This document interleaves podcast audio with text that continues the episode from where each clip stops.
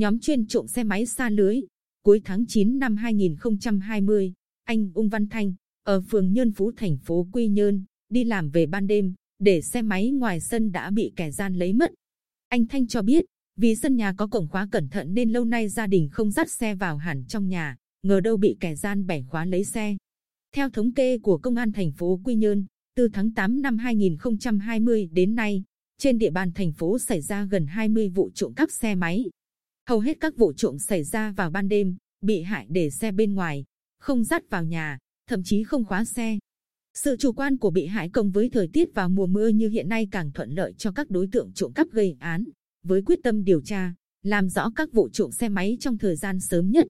Chuyên án số 6.19T đã được xác lập với chủ công là đội cảnh sát hình sự công an thành phố Quy Nhơn, cùng sự tham gia đắc lực của công an các phường.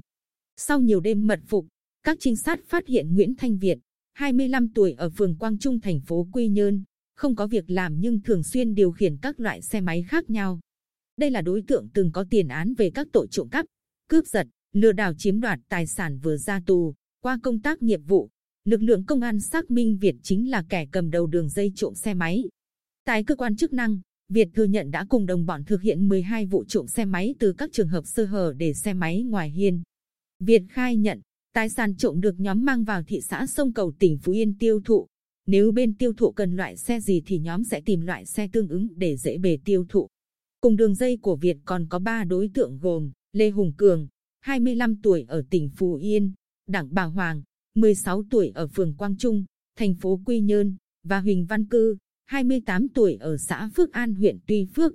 Công an thành phố Quy Nhơn đang tiếp tục phối hợp với công an thị xã Sông Cầu điều tra mở rộng vụ án để xử lý theo quy định của pháp luật.